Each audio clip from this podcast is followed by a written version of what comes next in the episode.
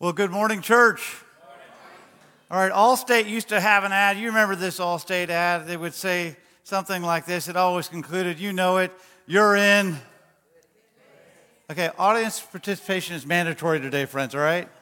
You're in good hands with Allstate, and you wanted to be in good hands. You don't want to be in incompetent hands or bad hands, so you better buy Allstate, right? That's the message, right? So sometimes people say, put your future in good hands, your own. What do you think of that? Huh? I'm not sure about that. Capital One has an ad out for years, and it says, What's in your wallet? And you're supposed to say, Money. Not a Capital One card. Money, money, money. Yes, yes. Audrey Hepburn, speaking of hands, actually said, as you grow older, you'll discover that you have two hands. One is for helping yourself, and one is for helping others. Amen? I love that. I love that. Yes, yes. How about a groaner? You need a groaner? Give me a good groan. Come on, give me a groan. All right, here we go. What tree can you fit in your hand? A palm tree. that was a good corpus one, I thought, actually, anyhow. All right, so in the Bible, God asks a completely different question. God says, What's in your hand or your hands? Turn to your neighbor and say, What's in your hands? Go ahead and say that right now. All right, we're going to participate today. You got to participate. Okay, everyone hold up your hands. We're Going to hold up your hands like we're surrendering, like, like someone says, Give me all your money. Okay, here you go. All right, there you go. Now, now, now keep them up. Keep them up. Now, show them to your neighbors. Go ahead and show them to your neighbors. Now tell your neighbors you got some great looking hands. Go ahead and say that. Yeah, yeah. Now we're not taking it any further, all right, all right, yeah. Great looking hands. So we're in this series where we're talking about, hey, you know, simple things like wear your seatbelt, put a helmet on, don't drink, don't smoke, you know, those kind of things. Do it like your life depends upon it, right? Evacuate when a hurricane's coming, smart things like that. So this is the series we're in, trying to do something like your life depends upon it. And today I want to talk about what is in your hands because what is in your hands actually, it really does matter. And we're going to go to Acts chapter 9, verses 36 through 50. And this is a passage I've never preached on before, so I'm excited to preach on it. Are you excited? All right. Now, this is one of the most powerful movements in the book of Acts. It really is a very, very powerful moment in the book of Acts. So pay attention here. Now, there was in Joppa a disciple named Tabitha, which translated means Dorcas. She was full of good works and acts of charity. Okay? In those days, she became ill and died. And when they washed her, they laid her in the upper room. Since Lydda was near Joppa, the disciples, hearing that Peter was there, sent two men, urging him, Please come to us without delay. So Peter rose and went with them. And when he arrived, they took him in the upper room. All the widows stood beside Now picture this. All the widows stood beside him, weeping and showing tunics and garments. Somebody say tunics and garments. I'm going to need you to be a little louder today, all right? Tunics and garments that Dorcas had made while she was with them. But Peter put them all outside and knelt down and prayed. And turning to the body, he said, Tabitha, arise. And she opened her eyes and she saw Peter and sat up. Hmm. I'm just curious while I'm reading the scripture why y'all are so quiet right now. Like, all y'all are playing it so cool, like you've seen a ton of people get up from the dead. That's great. That's wonderful. That's wonderful. Yeah, okay. And he gave uh, her his hand and raised her up. Then, calling all the saints and the widows, he presented her alive. And it became known throughout all of Joppa. I bet it did. I bet it became known pretty quickly when someone, you know, when the body starts moving at the funeral, the funeral's over.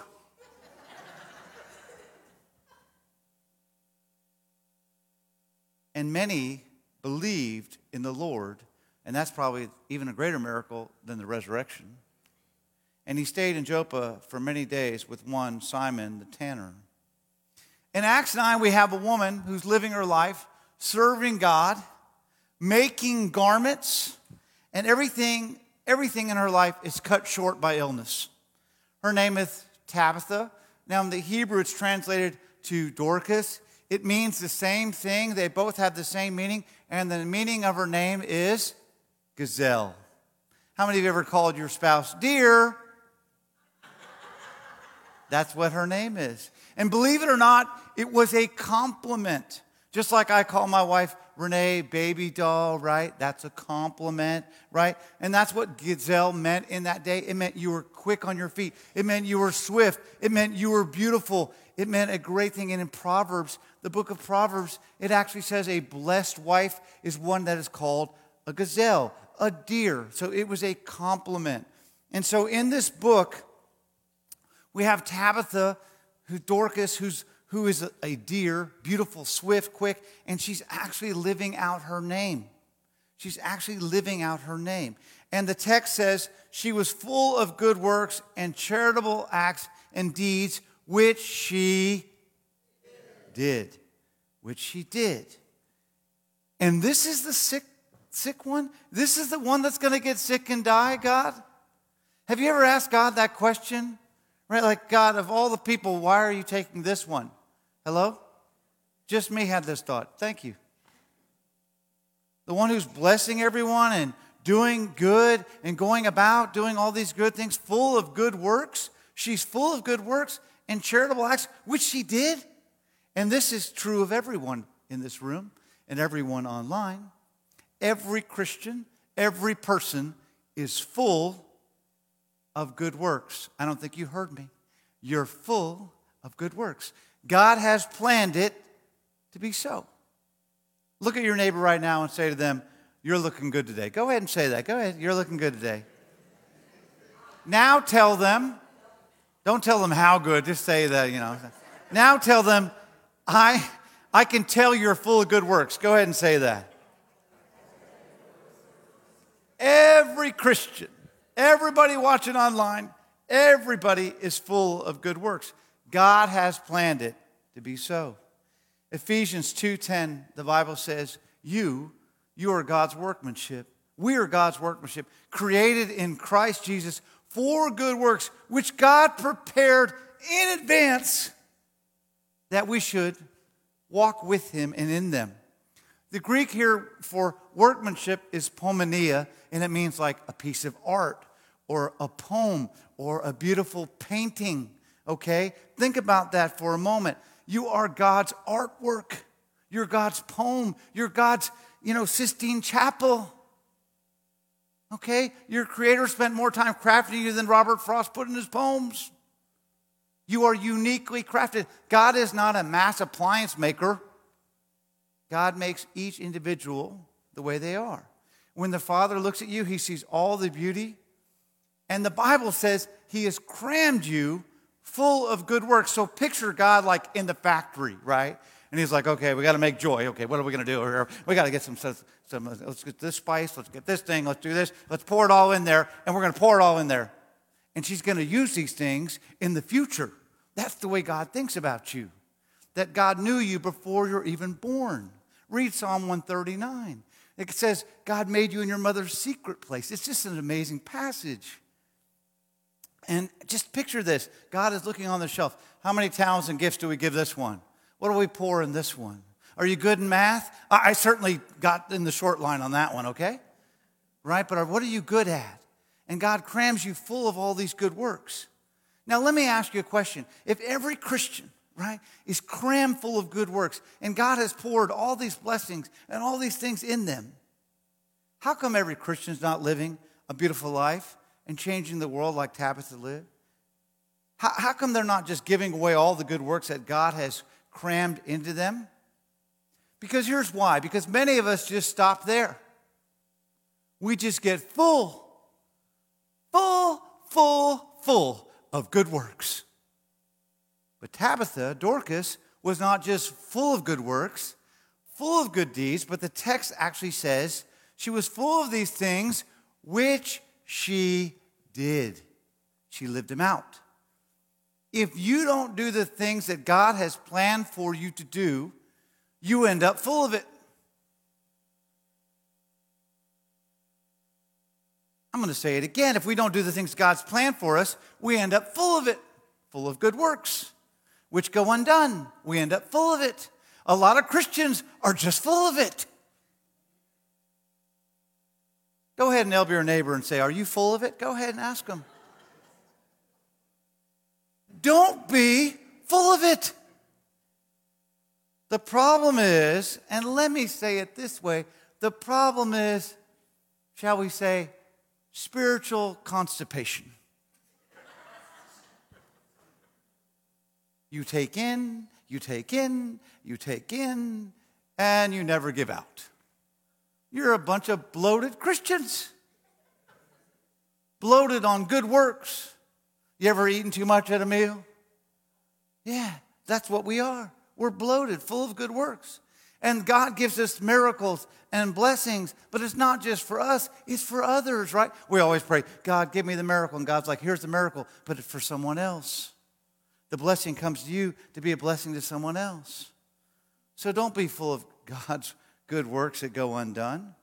We can't stop at good intentions because willing, being willing, is not enough. Love does. Love is a verb. Love does. Love does. Right? If you get on a plane and you sit in a certain seat, they'll say something like this to you Are you willing and are you able to open up that door and you know and get the chute and everyone that gets out evacuated can you turn the latch on that door and open it up are you physically able are you willing to do that i've never in my life seen anybody go you know i am able to do it but i ain't doing it this plane crashes that's it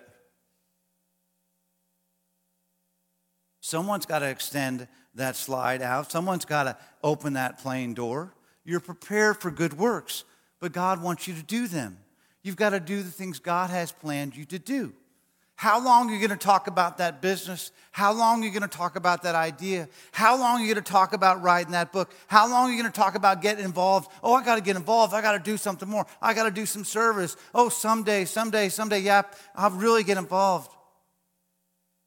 Someday is a dangerous spiritual word. Someday. Because someday means never. Now, how do you do what God has planned you to do? Speaking for a friend, I mean, if you, you know, how do you do, right? How do you do it? How do you do what you are full of? Well, the answer actually is what we've been talking about.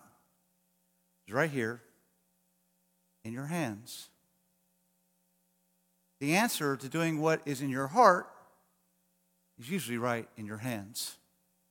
In the text today, did you notice it? You may have not noticed it. Tabitha changed the world by using what was in her hands. The text says she made what? Tunics and garments. She was a seamstress. She was a sister who had a passion for fashion. Right?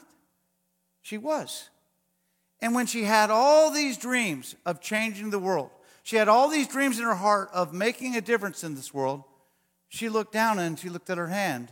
And what did she see? A needle. And she said, A needle pulling thread, and I can change the world. And she asked the question I wonder if I could use this needle to change the world.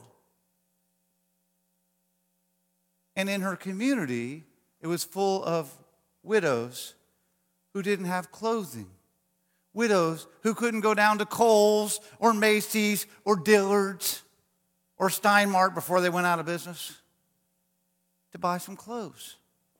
When's the last time you looked at your hands and said, I wonder if what God has placed in here could use to make a difference out there? We often we look at what in our hands and we see no connection with what is in our hearts and then we make the mistake. So God comes to Moses one day. You know the story. Imagine this. How many of you have uh, career goals? Anyone here have any career goals? Apparently, we all need to see the career counselor. All right, very good. All right, so you got career goals. How many of you, you know, you're talking to the high school guidance counselor or you're talking to your counselor in college, you know, to plan your curriculum, you know. How many of you said, you know, what I'd really like to do is be working for my father in law out in the middle of nowhere, be a fugitive on the run, a murderer that's hiding from the authorities. That's the career I want to end up in. Because that's where Moses was. And he's tending his father in law's sheep, not even his sheep. He's working for Pops, tending the father in law's sheep, and he sees a bush on fire and he turns to look at it. He stops and says, Hey, this bush is on fire, but it's not being consumed. And the bush starts talking. This is a strange story. And God speaks through the burning bush, and God says, Moses, I want you to go take on the world's most powerful army in the Egyptians and take on the world's most powerful man, Pharaoh.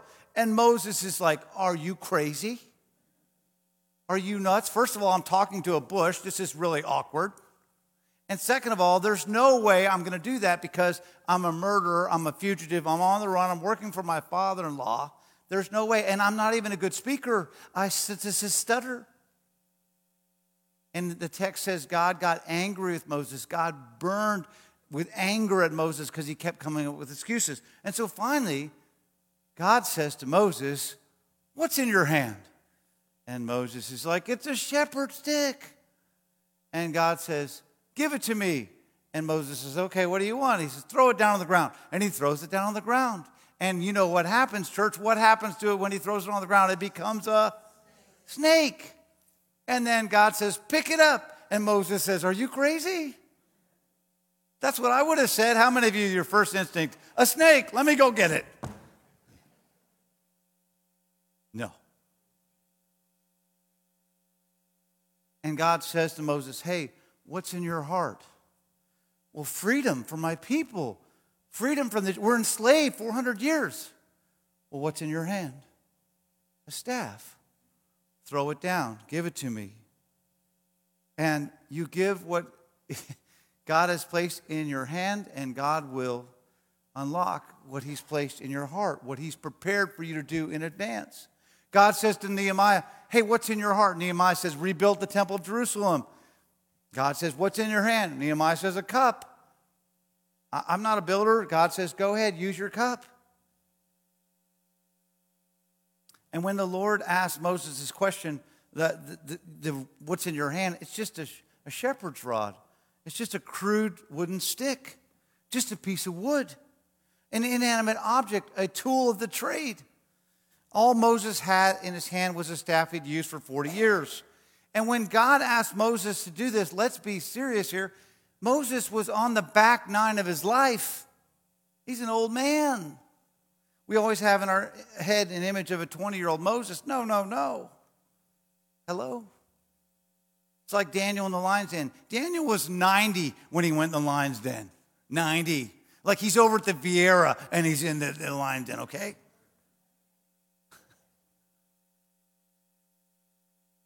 So, friends, I, here's what I believe. Like Moses, we're called to do great things with divine assistance, absolutely. Things that are much bigger than our own dreams. Yet the problem is, we often think, well, I don't have any kind of special ingredient or any kind of resource that's needed for success. And so, what do we say? You know, if only I had this in my hand. But you notice that God wasn't asking Moses to give him something he didn't have. God was just saying to Moses, Give me what you do have. Moses has been carrying around that ordinary piece of wood for many years. Nothing dramatic had happened. And it's interesting because in the scripture, it says it went from being the, the, the rod of Moses to the rod of God, okay? No longer just a piece of wood, but this, this, this piece of wood that become the, the rod of God actually does what? What does it do? It parts the Red Sea. He hits a rock and water comes out. He, he conquers armies. So, what is in your hand, friends? Money, time, possessions, influence, some kind of God given special aptitude? If you're honest, the things in your hands probably seem like, well, uh, it's kind of inadequate to meet the needs of the world around us. But you'll be amazed at what happens if you say, okay, God, here you go. You can use what's in my hands to make a difference in your world. And we don't often think about like Moses' personal dreams, right? What did Moses dream about, right? And we often have great dreams for ourselves. But I believe when we surrender our dreams to God's dreams, those dreams become much bigger and much greater than we could ever even imagine. And I wonder if Moses ever dreamed one day that he would change the world.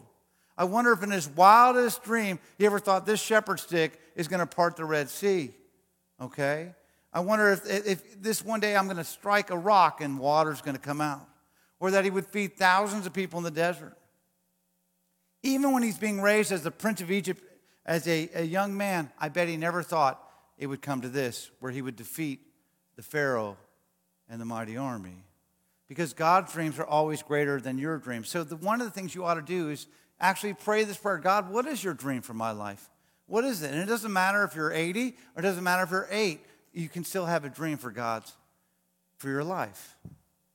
So, yes, his dreams are greater than anything we can dream up. Now, three quick truths about the Moses text I want to talk about. Three quick truths. Are you still awake? Say amen. All right. God won't use anything until we let go of it, right? God's not going to pry it out of your hands. He'll not force us or coerce us. But when we willing offer what's in our hands to God, God can use that. Also, second point, God didn't ask Moses to use something he didn't already have right? God always uses what we have. He's crammed us full of good works. So God never demands from us what we do not have. And the third thing is we never will know the full potential of what we have until we allow God to have full control of it. Like your life. Here you go, God, my life is yours. When people do that, then they really see God work. I've held many things in my hand, I've lost a lot of them. But whatever things I placed in God's hands, I've kept. So, one of the things I'm trying to say is look, busy hands achieve more than idle tongues. Remember, Samson slayed hundreds of, of Philistines with what, the jawbone of a donkey? David defeated the Goliath with what, church? A slingshot and faith. When Jesus was trying to feed 5,000 plus people, there was a little boy that came forward with just a couple of fish and some loaves of bread, and it fed thousands. So go ahead and give God what you've been holding on to. Use your needle, use your stick, use your cup, use what is in your hand, use your resources. It may not feel like it's enough, but when you give it to God, it's more than enough. And Dorcas had a pattern, a pattern in her life, not a pattern you find over at Joann's or Hobby Lobby. It was a pattern of giving herself away for a longer vision of how she might make a difference. A lot of times we look at our hands and we go, Well, I can't make a difference. I don't have much. And we talk ourselves out of using our resources for God's good. And people say a lot of stupid stuff to me in church. This is one of the stupidest things people say in church. And I, you know, I just really hate it when people say this to me. Well, Pastor, I give my time, so I don't give any of my money. I'm available. I'm available. I give my time. You know what I say to that? That is available. available. I would finish it, but I'm on camera. I mean, think about this. Imagine if Jesus said, You know, I really, I, I don't know about that dying on the cross thing, but I can give you some time. I'll give you some time. Aren't you glad Jesus didn't just say, I'll give you an hour? I, I, I, can, I can meet for lunch. I'll give you some time. But what did Jesus give? Everything his body, his blood, his dreams. You don't think Jesus had dreams, human dreams of maybe getting married, maybe having a family one day, maybe having kids, maybe seeing the sun shine on his kid's face, maybe being a grandpa one day? You don't think Jesus, as a human being, might have had those dreams? Yes, he would have. And he gave all that up for the Father's dream. Come on, use your needle, pull some thread. Margaret Thatcher was once the Prime Minister of England, one of my favorite leaders. I love Margaret Thatcher. She was a great leader. She said one time of the Good Samaritan, no one would be talking about the Good Samaritan if he just gave his time right? Because he had to, he had to like, someone had to pay for the room, someone had to pay for the bandages, someone had to pay for the oil, someone had to pay for the wine, someone had to pay for all the expenses while he's in the room. So if we're going to, as a church, bless Corpus Christi, if we're going to do something for the Afghan refugees, which I am working on, and we are working on with some organizations on the best way to do that right now, they're on military bases, but we're going to do that if we're going to do those things, if we're going to work and beyond our congregation, listen, we're already putting people up that need rooms, and, and we've done that three times you don't even know about. We're working, but it's going to take resources.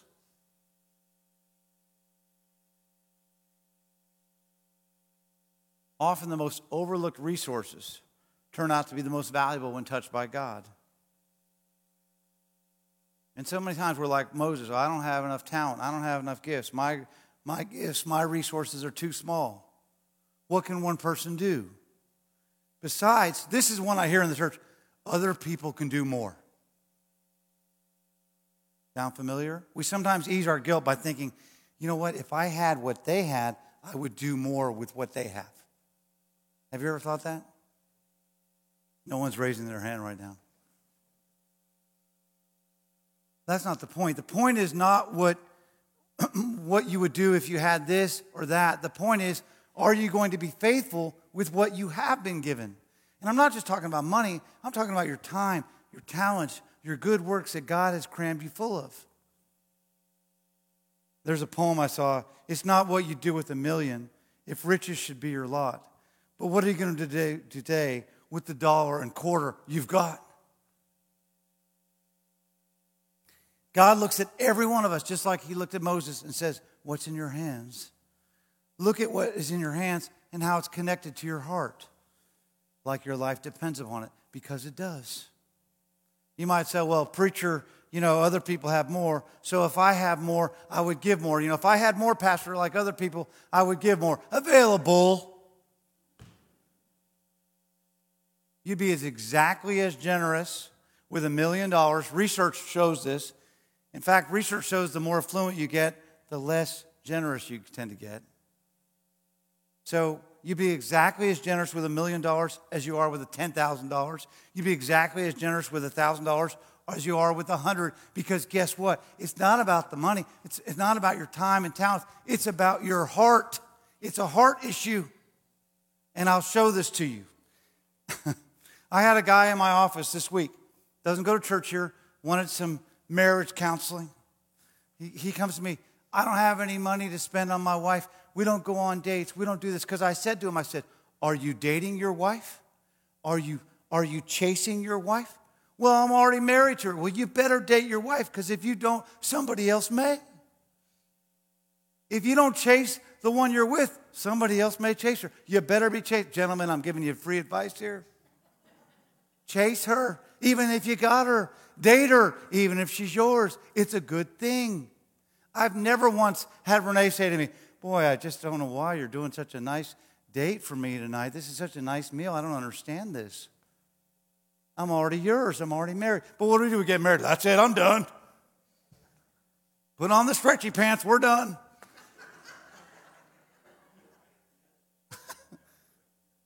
so this guy's telling me I don't have any money to take my wife on a date. I'm like, brother, you got to get creative.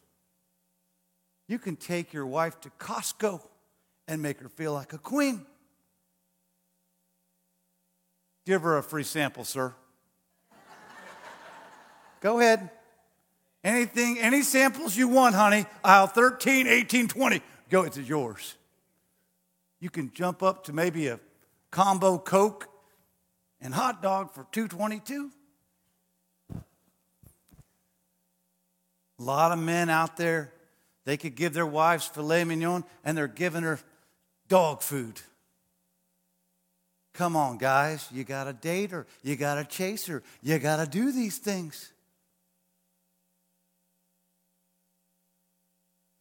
it's a hard issue. When I dated Renee, and I dated Renee, uh, you know, for a lot of reasons. One, Renee had money.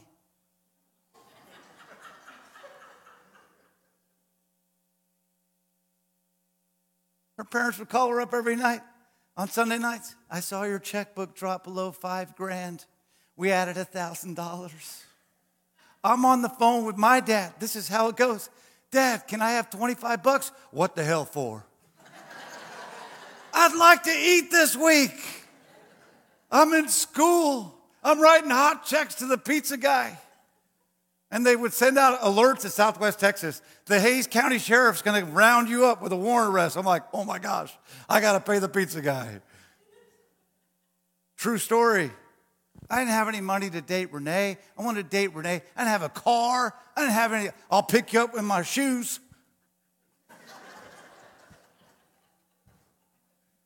she was so in love with me. Because guess what we did? We'd go, this is what I would do. I would go to the cafeteria and I would stockpile like food, like they had some food like in wrappers, you know, Twinkies, ho ho, stuff like that, bananas. I'd get it all and I'd put it in a picnic basket. I'd say, hey, let's go for a picnic. We're going to go down by the river. And I'd buy a kite for $2 at, at Walmart. And we would fly a kite and have a picnic with bananas and Twinkies. Come on, it was romance. She was in love. Because what was I giving her? Me, my heart. I wasn't just about the stuff. And when it comes to God, what does God want? Not the stuff He wants you, your heart. Hello, it's a heart issue. I don't know if I should date her. Date her. I've been married 30 years. Even more reason to date her. She's tired of you. date her.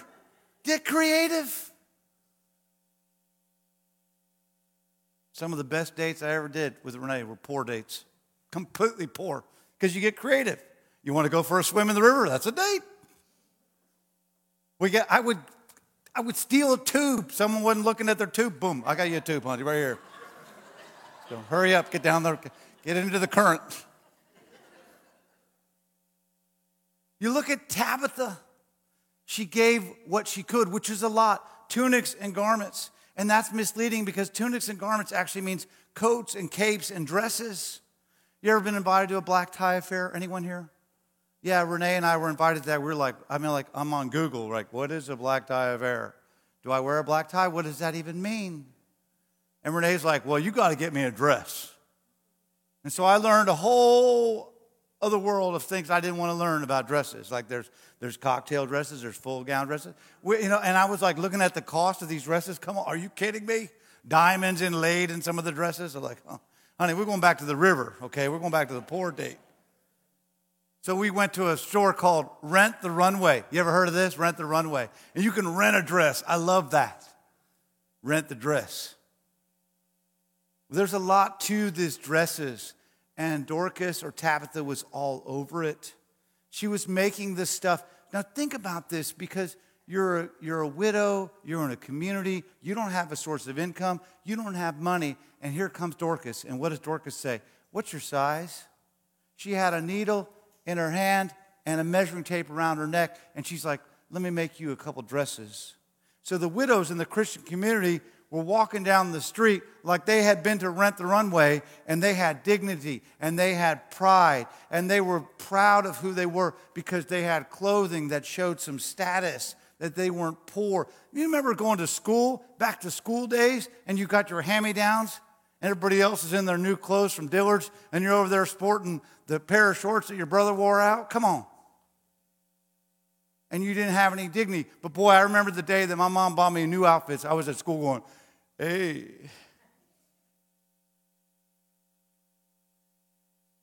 I'm here.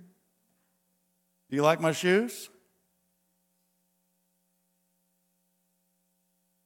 Because Dorcas had to do what? She had to spend money and, and get the resources and get the materials and get the, get the needles and get the thread and get all that stuff together to make the dress and size everybody up and took time and energy. And she's doing this.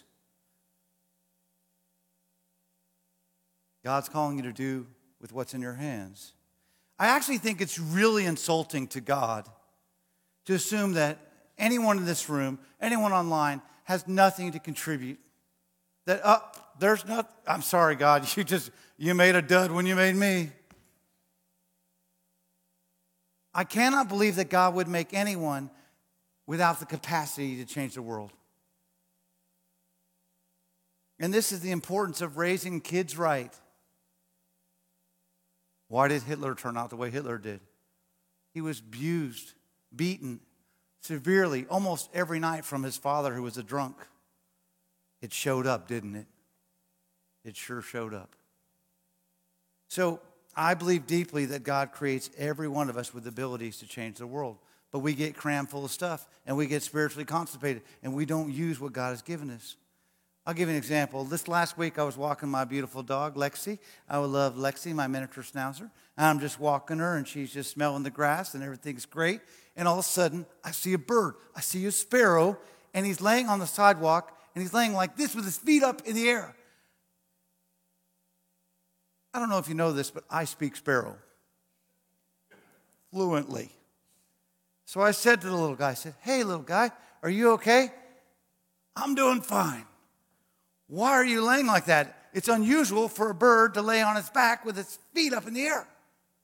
And the sparrow began to chirp at me. And he told me, he said, I heard the sky is going to fall today. It's the end of the world. I said, Well, what are you doing? I'm going to hold up the world with my legs. I said, You think you, with your little spindly legs, are going to hold up the world? And the sparrow said to me, One does what one can.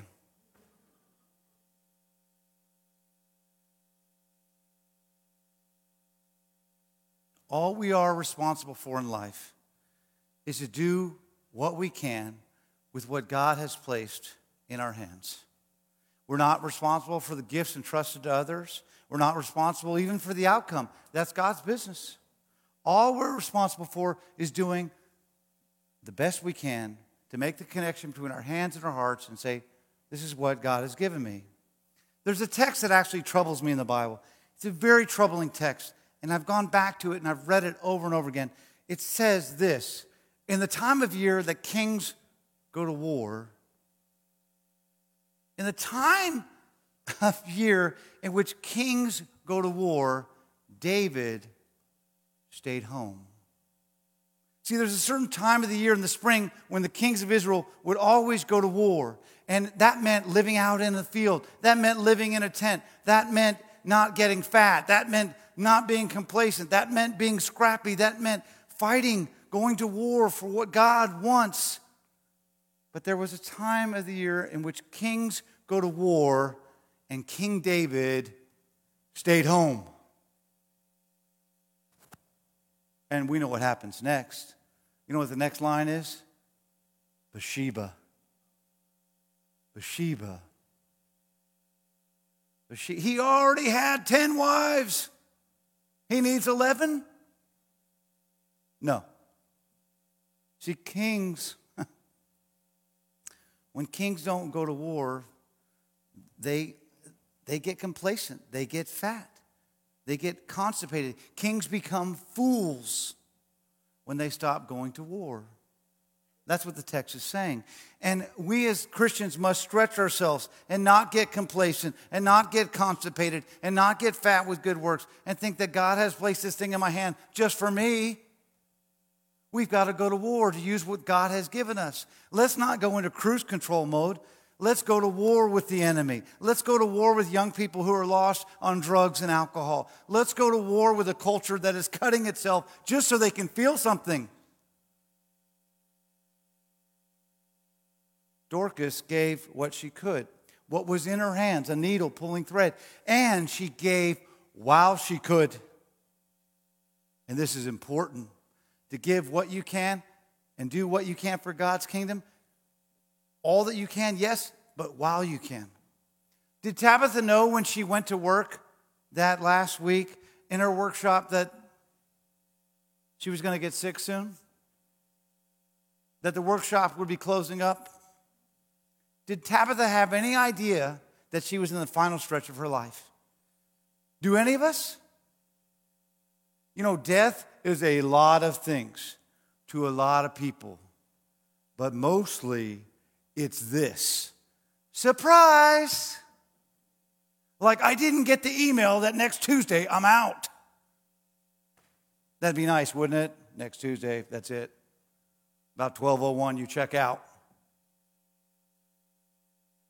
So, why do I share this? Because we got to always live with the awareness of our own mortality, that I am approaching death at lightning speed. That's you and me. I got more years behind me than in front of me. Statistically, that's true. People say, well, you're middle aged. No, I'm not. Middle age was 35. I'm post middle age. I'm 51. Oh, well, you're close. Comforting words from Pastor John. But when you live with a constant awareness of your mortality, then you really value time. You're like, oh my gosh, this is precious what I have in front of me a day to make a difference, a moment, an hour. What if Tabitha had said this? Imagine if Tabitha had said this uh, you know, I'd really like to get involved, God. I'd really like to get involved in serving and helping. But, you know, there's this guy named Ralph Lauren who wants to come down and check out some of my dresses. And then there's this other friend, Calvin Klein. He, he's got some interest in some of the things I've been doing. So as soon as I secure up those business deals, uh, then I'll get involved in doing what you want me to do, God. Then I'll get involved in changing the world. Then I'll do something, God.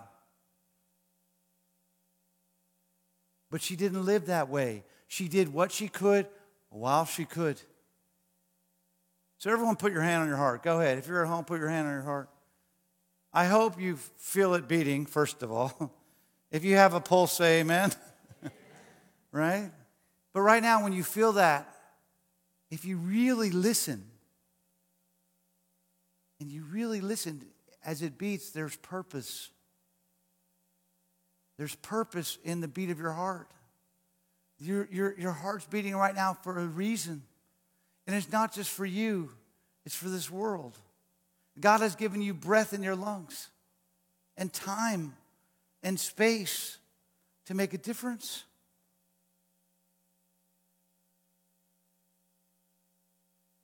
And so Tabitha began making dresses for needy people in her community, spending her own money and resources to bless others. And here's what she realized she realized, hey, God is going to clothe these widows uh, whether I'm on the train or not. God is going to work right? Like Mordecai said to Esther, right? God is going to do this thing, honey. God's going to save his people with or without you. So you get out there and you do what you were made to do. For such a time you were raised as this. So go ahead and save your people, Esther. Come on. God will raise up other Christians to do the work that you won't do. God will raise up another church if Grace won't do the work that Grace is called to do. God is going to work in history whether we join him or not. God's purposes will not be thwarted. So there's no question God's going to do his work. But why not you? Why not through your hands? Why not through your gifts? Why not through your talents? And why not now? Because you don't know when Mr. Surprise is going to show up. We've been brought into a time such as this. Give what you can while you can. Give your talents, give your gifts, give your resources, give your time, give your life. What's in your hand? On. Everyone, can you tell me what this is, church? A red bandana. No tricks. A red bandana. That's all I have in my hands. What can this do? Imagine if you said, I wonder if, with this. In a few days, next week, we're going to mark the 20th anniversary of 9 11. A tragic, terrible day that everyone in this room has flashbulb memories of, right? I can ask you, what were you doing on the morning of 9 11? I can remember it. Renee was sick, she was home from school, and we were watching the TV in horror and shock. Well, I still remember it. We lived in Corpus at the time. Terrible day in history. But yet, it's also a day in which, if you look closely, you can see God working. So, I want to tell you about God working through a man named Wells Crowther. Wells Crowther on 9 11 was 20, just 20 years ago, was a 24 year old. He was a uh, equities trader in New York. He was a rookie trader. He was young, brand new, but he was working. When he was eight years old, as you can see from this next photo, Wells Crowther uh, was given two handkerchiefs uh, by his dad a white pocket utilitarian one that you put in your back pocket, and a red bandana Willie Nelson one. His father said to him when he gave him the handkerchiefs, one's to show and one to blow. As you can see from the picture, he liked wearing the red bandana. As a little boy, Wells Crowther followed his father's lead as a member of the local Empire Hook, Lamp, and Ladder Company, which was in Upper Nyack. By age seven, he was helping clean fire trucks. By age 16, he was a junior member And by age 18, he gained full status as a firefighter at 18 years old. After attending Boston College, Wells Crowther went to work for Sandler O'Neill, an investment bank, and was working on the 104th floor of the South Tower on September 11, 2001, when United Airlines Flight 175 crashed into that tower.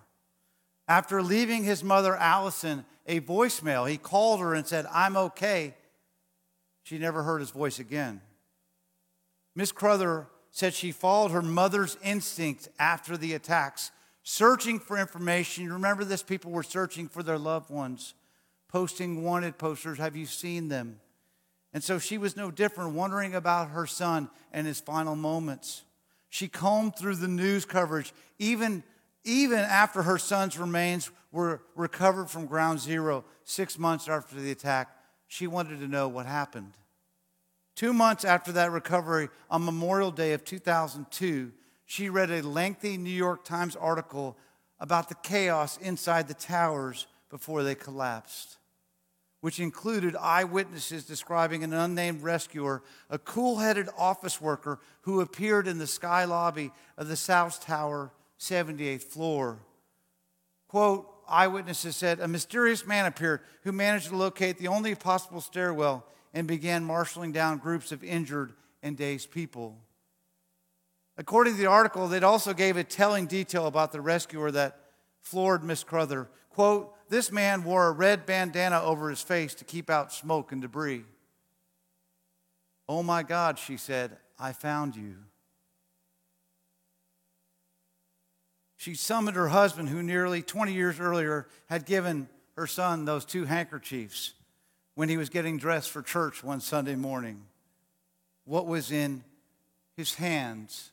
The hands of Wells Crowther, a white bandana and a red one. Wells, now here's what you need to know about the story that the mother and the father knew. He never put down that red bandana, he wore it with him everywhere. There was never a day where he was without his red bandana. His parents said he wore it under his hockey helmet, his fire helmet, and as a teen, he wore it under his lacrosse helmet while playing for Boston College.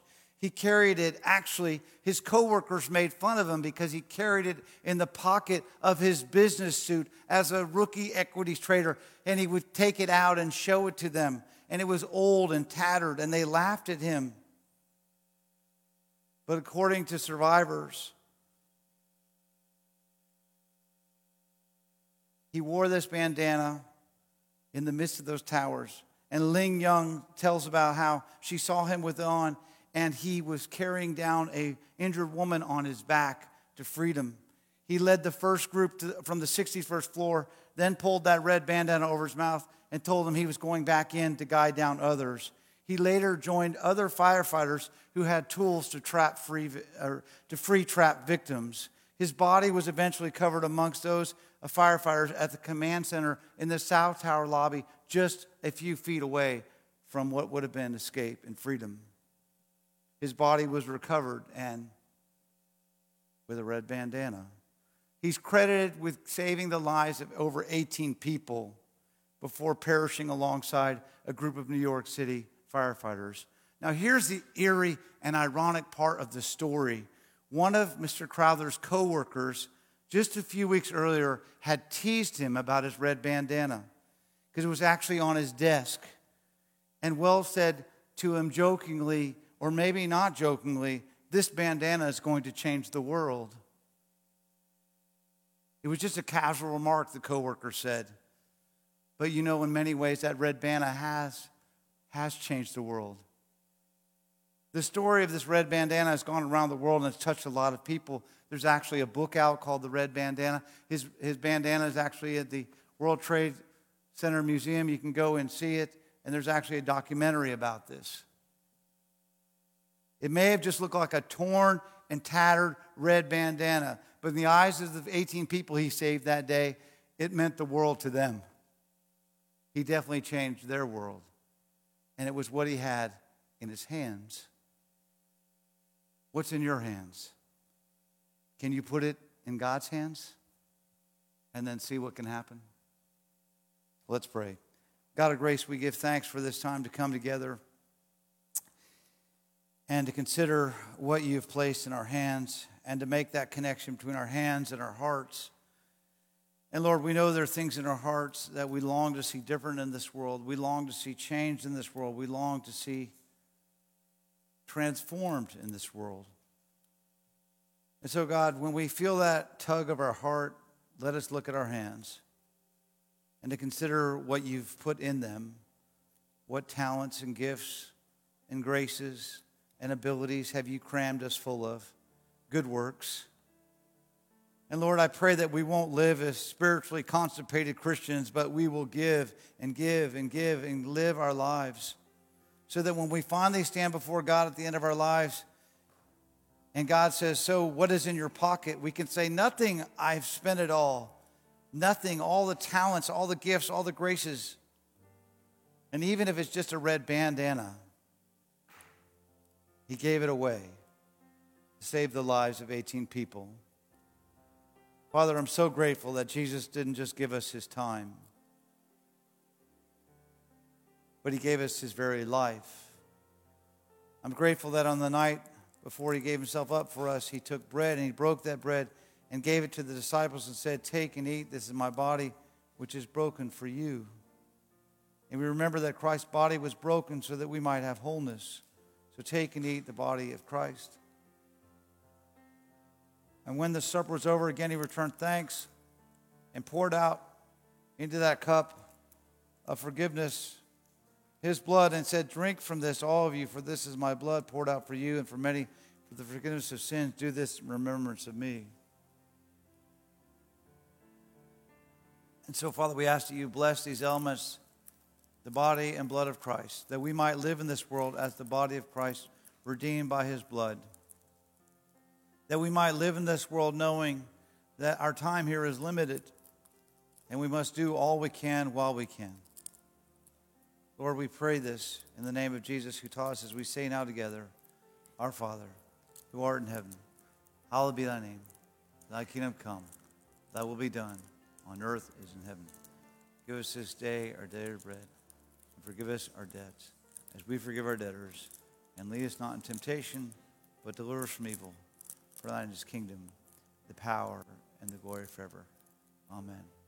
Let's stand now and sing this closing song.